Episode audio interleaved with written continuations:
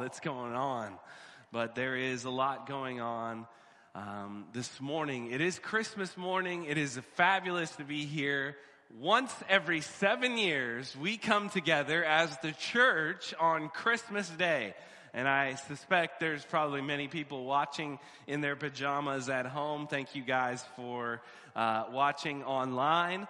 But uh, there is a great group here this morning that has come to worship together in the gathering of believers. And we praise God for that. I believe God has a message for us this morning. Uh, we are in this series, The Gift, as Christ is the greatest gift to us. The Son of God coming down from heaven to earth to save us from sin. The greatest story ever told, the greatest gift ever given. Last night we talked about this, the inexpressible gift of God. And this morning we will look at the wise men who present their gifts to the King of Kings and the Lord of Lords.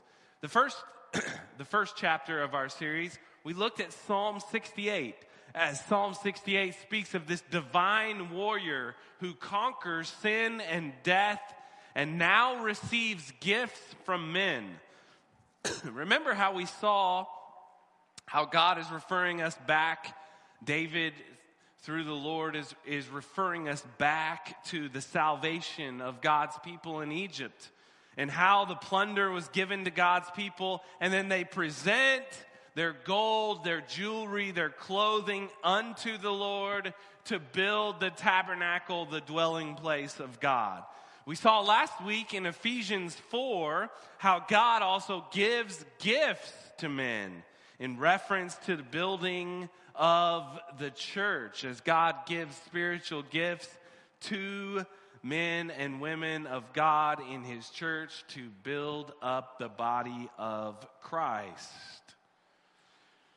So, this morning, we see these wise men from the east who come to King Jesus. And they lay down these treasures because he is worthy. One of the lines that caught me while I was reading, meditating on Psalm 68 was the line, let me read it to you. You ascended on high, leading a host of captives in your train and receiving gifts among men, even among the rebellious, that the Lord God may dwell there even among the rebellious. And this is where we get our title this morning The Enemies of God Offer Gifts. The Magi, the wise men, are very unexpected to be the gift givers unto the King of Kings and Lord of Lords. And as we'll see later, as we study this together, the enemies of God offer gifts to the King. So let's read it together in Matthew chapter 2, verse 1. if you'll stand with me in the reading of God's Word, Matthew chapter 2, verse 1. Matthew 2, verse 1. Now, after Jesus was born in Bethlehem, that's what we're celebrating this morning, right? In Christmas Day of Judea in the days of Herod the king, behold, wise men from the east came to Jerusalem, saying, Where is he who has been born king of the Jews?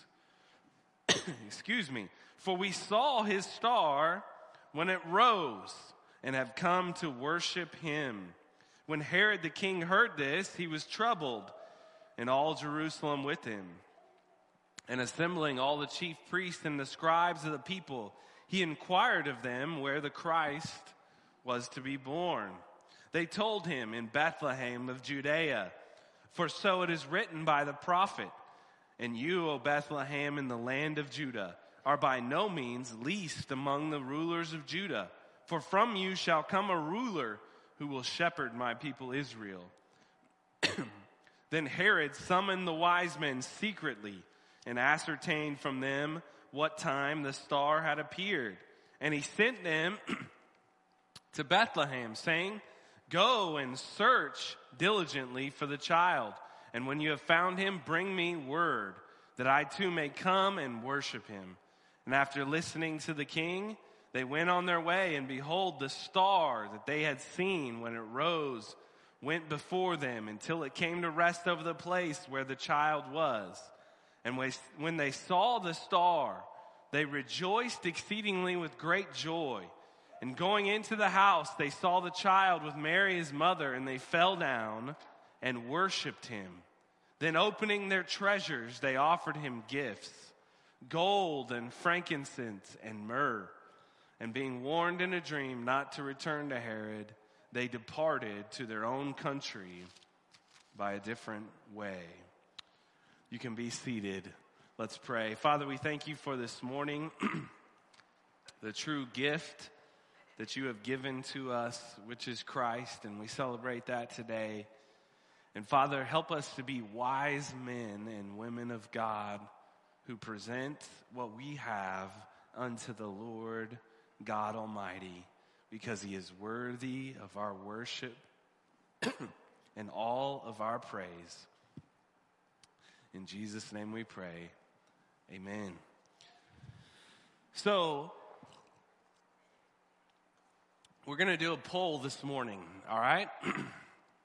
so, the poll is who in this room got a good gift this morning? Raise your hand if you got a good gift an excellent gift. All right. Uh, I see a few hands. Some other hands maybe didn't raise. That's okay. There's still time in the day. but who got a gift that they were like, well, I really didn't need that one? It's okay. I mean, it's nice. The thought was nice, but I really didn't need that one. I, I got one of those. I'll raise my hand. Anybody else get a gift that they thought, ah, oh, you know, it was okay, but I didn't need that gift? Okay, there's only like two hands raised. That's all right. Everybody else got the perfect gifts, I know, or they were just scared to admit it. but there are really two ways to look at the king who is born. One is that he is the greatest gift and that we are willing to lay down everything for that gift of knowing this Christ. And we see that in the Magi this morning. Or some look at, at the gift of Christ as we see Herod this morning and many of the Jews who didn't think much of this baby born in Bethlehem in a manger. You know, it's so interesting to me in this story that Herod is told of King Jesus, the Messiah, by these Gentiles from the east, and he himself doesn't even go and look for the Christ. What about the scribes and the Pharisees who understand the scriptures? Why aren't they looking for him? Why aren't they going to him? It's such an interesting picture we see God's people, those who are God's chosen people, come to Him. They worship the King Jesus and they lay down their gifts before Him. Let me ask you another question. Since we're in this question mood, how far would you be willing to go to give someone a gift? How far would you be willing to go? Think about that. Think about a world without Amazon, without UPS. How far would you be willing to walk to give someone a gift? I can remember packing a whole box, a whole bag of Oreos and fruit snacks for a family in Mozambique. That's probably the, the furthest I've ever gone to actually hand someone a gift. They were in Mozambique, they were a missions family. and they said, Can you bring for our kids fruit snacks and Oreos? Yes, we can. We can do that. So we packaged a whole bag of fruit snacks and Oreos and brought it on the plane with us and dropped it off in Mozambique. now, we don't know exactly how far the Magi traveled, but some commentators believe that they traveled up to 9,000 miles, meaning 10 miles a day, pace on camels. It could have taken them two years to get to King Jesus. That's a long time. That is a long journey. Imagine that. Two years traveling on foot and camels to present gifts to a king. What a beautiful picture. The Gentiles, who were once enemies of God, now coming from the east to bring extravagant gifts to the King of Kings and the Lord of Lords. Let's read uh, verse 1 with us. now, after Jesus was born in Bethlehem of Judea in the days of Herod, the king, behold, wise men from the east came to Jerusalem, saying, Where is he who has been born king of the Jews? For we saw a star when it rose and have come to worship him. This is our first point this morning. Wise men seek Jesus. Wise men seek Jesus. Let's talk about these wise men for a minute. In the Greek, it is, it is the term magoi, magi, magoi, which usually the word actually derives, we get the word magic or magician from this term. These, these men were probably the same group or similar to the group that Daniel was lumped into when he was in exile in Babylon. He was a dream interpreter. He spoke with God. They didn't know where to lump him. So they lumped him with these magi, interpreting the dreams for the king of Babylon, Nebuchadnezzar. Let me read for you in Daniel chapter 5 as Daniel is elevated over these wise men to be the head of the wise men. Daniel chapter 5, verse 11. There is a, a man in your kingdom in whom the Spirit of the holy gods in the days of your father, light and understanding and wisdom like the wisdom of the gods were found in him. And King Nebuchadnezzar, your father, your father the king, made him chief of the magicians, the enchanters, Chaldeans, and astrologers, because an excellent spirit, knowledge, and understanding to interpret dreams, explain riddles, and solve problems were found in this Daniel, whom the king named Belteshazzar. Now let Daniel be called, and he will show you the interpretation. So Daniel was placed in charge of these wise men, these astrologers, meaning they studied the stars, these enchanters, these magicians, or magi, if you will these wise men in Babylon and eventually would become Persia as Daniel would be elevated in the kingdom of Persia under King Darius. now, both Persia and Babylon are interestingly enough in the east. And Daniel was head of these magi. So certainly there is a connection here as why they come to King Jesus from the Old Testament scriptures as they present gifts to the king. But when we look at these type of individuals throughout the whole of scripture, they're most of the time looked upon as against God, as enemies of God. We're introduced to these people at the very beginning in the time of Moses when these magicians actually counterfeit the first few plagues of the Lord against the Egyptians. Remember, Moses throws down the staff and it turns into a serpent, Moses and Aaron. And in Exodus chapter 7, verse 11, the Pharaoh summoned the wise men and the sorcerers, and they, the magicians of Egypt, also did the same by their secret arts.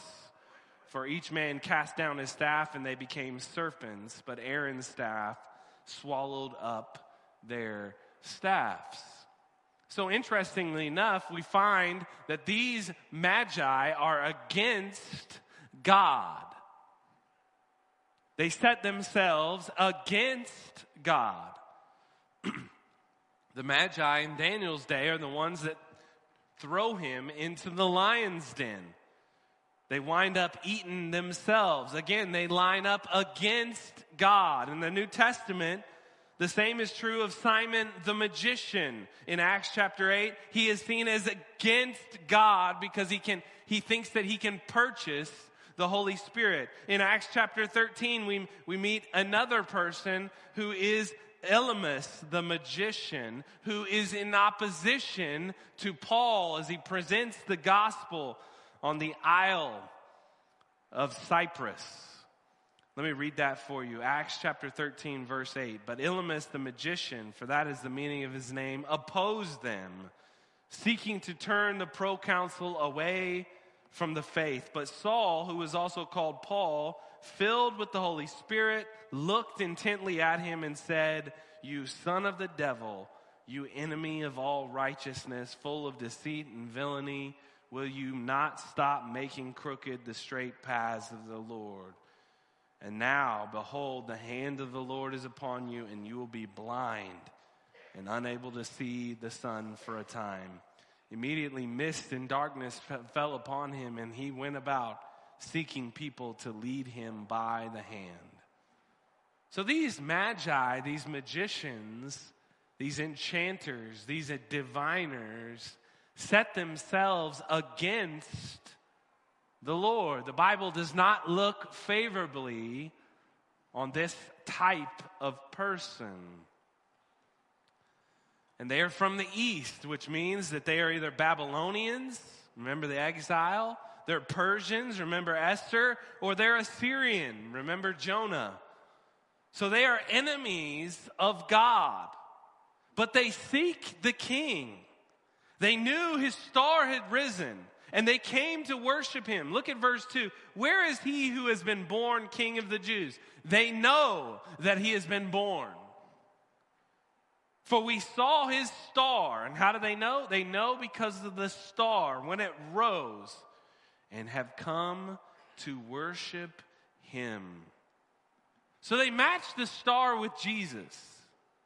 Most likely, they know the timeline produced in the book of Daniel the 70 weeks produced in Daniel chapter 9, they know the time has come because they have seen the star, the Messiah that the Old Testament is pointing us to. They know. So, where is this star connected with Jesus' coming?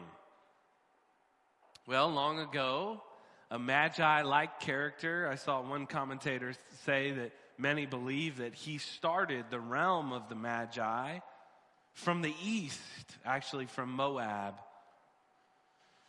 would offer a prophecy about a star and the king who would come because the star came. His name was Balaam. That's right, the guy who the donkey rebukes, okay? If you know your Bibles, you know that the donkey spoke to Balaam, the guy who was hired to curse Israel and ended up blessing them. This is what he says, Numbers 24, 15. And he took up his discourse and said, The oracle of Balaam, the son of Beor, the oracle of the man whose eye is opened, the oracle of him who hears the words of God and knows the knowledge of the Most High who sees the vision of the Almighty, fallen down with his eyes uncovered. I see him. This is what he says I see him, but not now. I behold him, but not near. Listen to it. A star shall come out of Jacob, and a scepter shall rise out of Israel. It shall crush the forehead of Moab, break down all the sons of Sheth Edom shall be dispossessed. Seir also, his enemies, shall be dispossessed. Israel is doing valiantly. He says, A star shall come out of Jacob, a scepter shall rise from Israel. The scepter is the ruling of, of, of a king, the ruling scepter of a king. and these magi understand that the king will come when the star is shown. They have ancient writings, they have prophecies, they have astrology, they have charts, and now they are in search of a king. Guess what we do? All we have to do is pick up and read the Bible, right? That's all we have to do is read the word to seek the king. Read it in search of Jesus. Will you do that in 2023? Will you read the word in search of the king? You see, wise men, they seek Jesus. They know that he is king and they seek him. We don't need all the charts and astrology and stars and we just need to open the word of God. They will do anything to find him. How far are we willing to go? Look at verse 3 with me. when Herod the king heard this, he was troubled, and all Jerusalem with him. And assembling all the chief priests and the scribes of the people, he inquired of them where the Christ was to be born. they told him, In Bethlehem of Judea, for so it is written by the prophet. This is Micah chapter 5. And you, O Bethlehem, in the land of Judah, are by no means least among the rulers of Judah. for from you shall come a ruler who will shepherd my people Israel. Then Herod summoned the wise men secretly and ascertained from them what time the star had appeared. And he sent them to Bethlehem, saying, Go and teach diligent, search diligently for the child, and when you have found him, bring me word that I too may come and worship him. After listening to the king, they went on their way, and behold, the star that they had seen when it rose went before them until it came to rest over the place where the child was. This is our second point this morning. Wise men, they not only seek the king, but they know the scriptures that point to the king. They know the scriptures that point to Jesus. Herod, interestingly enough, is an Edomite. Jacob and Esau Jacob I loved, Esau I hated. Herod is a descendant of Esau. He is a poser king over Israel. He is not the true king. And the king makers, these magi, come for the true king of Israel. So interesting. Edom is on top of Israel as Herod is elevated to the status of king. The scribes and the chief priest, they quote Micah 5 2, but instead of going themselves, they think it's not a big deal. Nothing from Bethlehem could be a big deal. I mean, we haven't heard about the king being born in the last two years. Yet the scriptures all point to the Christ, the King. We've seen that through this year. If you've been with us at Northwest, we've seen all of the Old Testament pointing us to Christ. It's almost as if the Magi had read and studied the Old Testament. You know what I'm saying? When you see what they do, when you see how they understand the text, most likely it's been brought down from the days of Daniel to them to understand the prophecies about the Messiah, specifically from the prophet Isaiah. Why?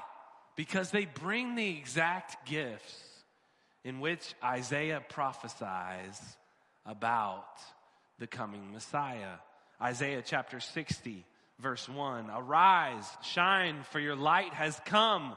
For the glory of the Lord has risen upon you. For behold, darkness shall cover the earth, and thick darkness the peoples. But the Lord will arise upon you, and his glory will be seen up upon you. And the nations shall come to your light, and kings to the brightness of your rising. Lift up your eyes all around and see they all gather together as they come to you. Your sons shall come from afar, and your daughters shall be carried on the hip. Then you shall see and be radiant. Your heart shall thrill and exult, because the abundance of the sea shall be turned to you. The wealth of the nations shall come to you. A multitude of camels shall cover you, the young camels of Midian and Ephah. All those from Sheba shall come. They shall bring gold and frankincense and shall bring good news, the praises of the Lord. That's from Isaiah chapter 60. They're bringing from Sheba. Remember when the king, queen of Sheba brought extravagant gifts to the son of David, who is Solomon? That was a picture of what will happen in the future as the true son of David is born from Sheba. These magi bring extravagant gifts as they bring good news. And what do they bring? Gold and frankincense. They not only know about the star, they bring the exact gifts that were prophesied about. They know that this king is Messiah. And how do they know that? Or how do I think that they know that? Why? Because of their gifts that they bring. They've read Isaiah chapter 7, verse 14, that his name will be called Emmanuel, God with us. And we see this represented by the gold. The gold representing the, the royalty, and the frankincense representing Christ's divinity. As they read the Old Testament scriptures, they understand these gifts as meaning of who this king truly is the King of Kings and the Lord of Lords, Emmanuel, God with us. I'm convinced that the wise men knew the scriptures. Do you know Christ through the scriptures? Because if we know Christ like the wise men knew Christ, we would respond in great sacrificial ways just as the wise men did. These wise men presented these extravagant gifts to the king because they knew Jesus was worthy. We as the church present our lives to the Lord because we know Christ is worthy. We offer our lives as living sacrifices, as spiritual acts of worship to the King.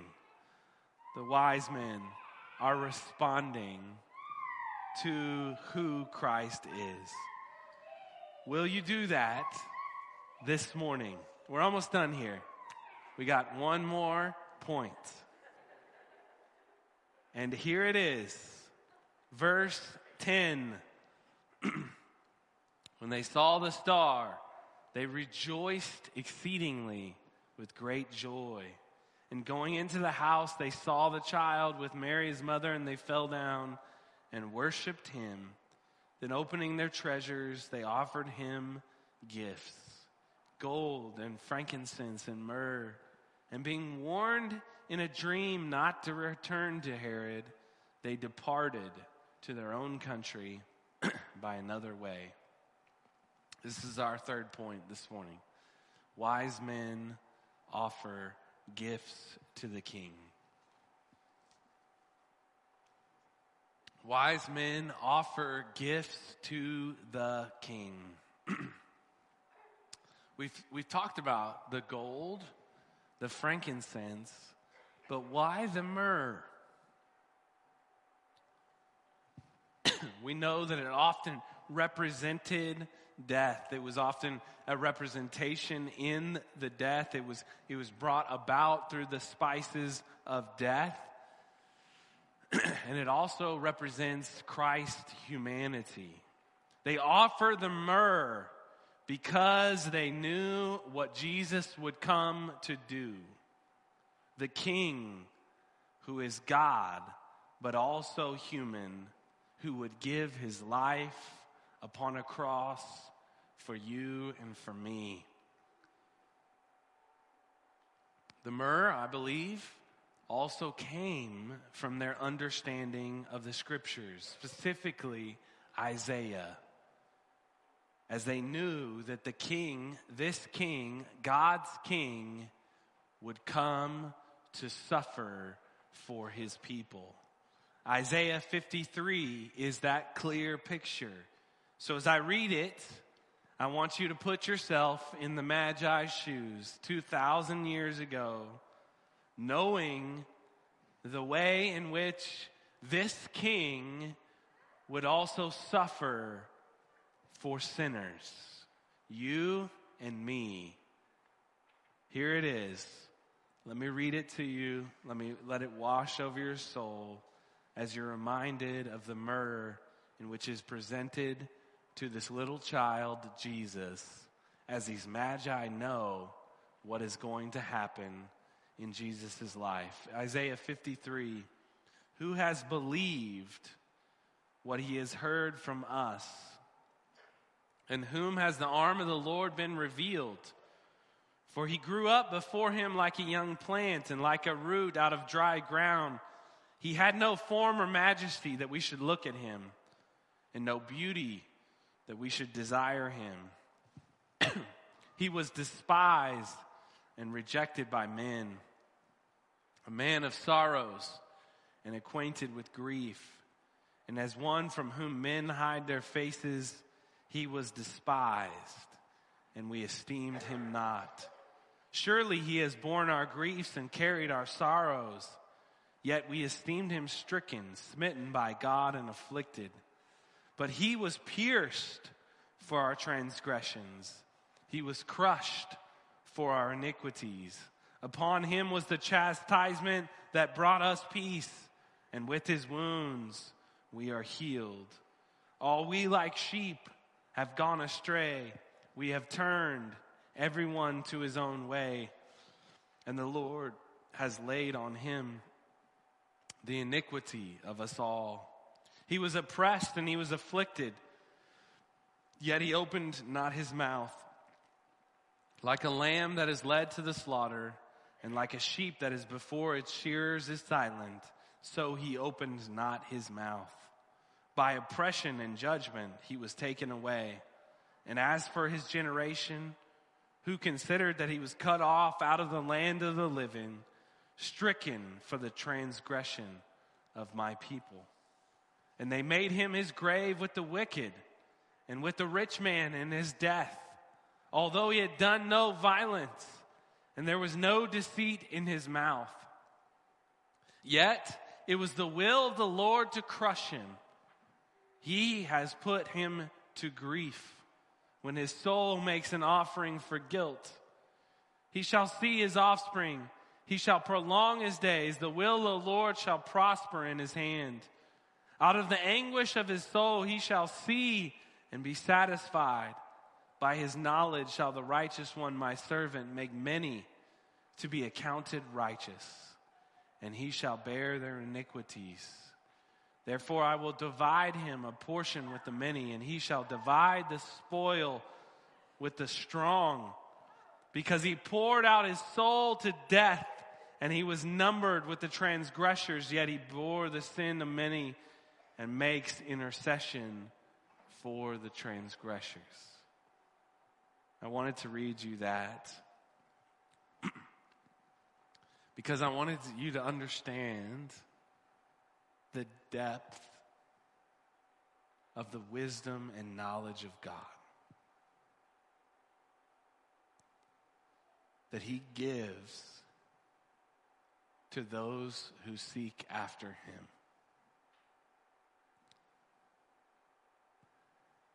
The wise men sought Jesus and they found him.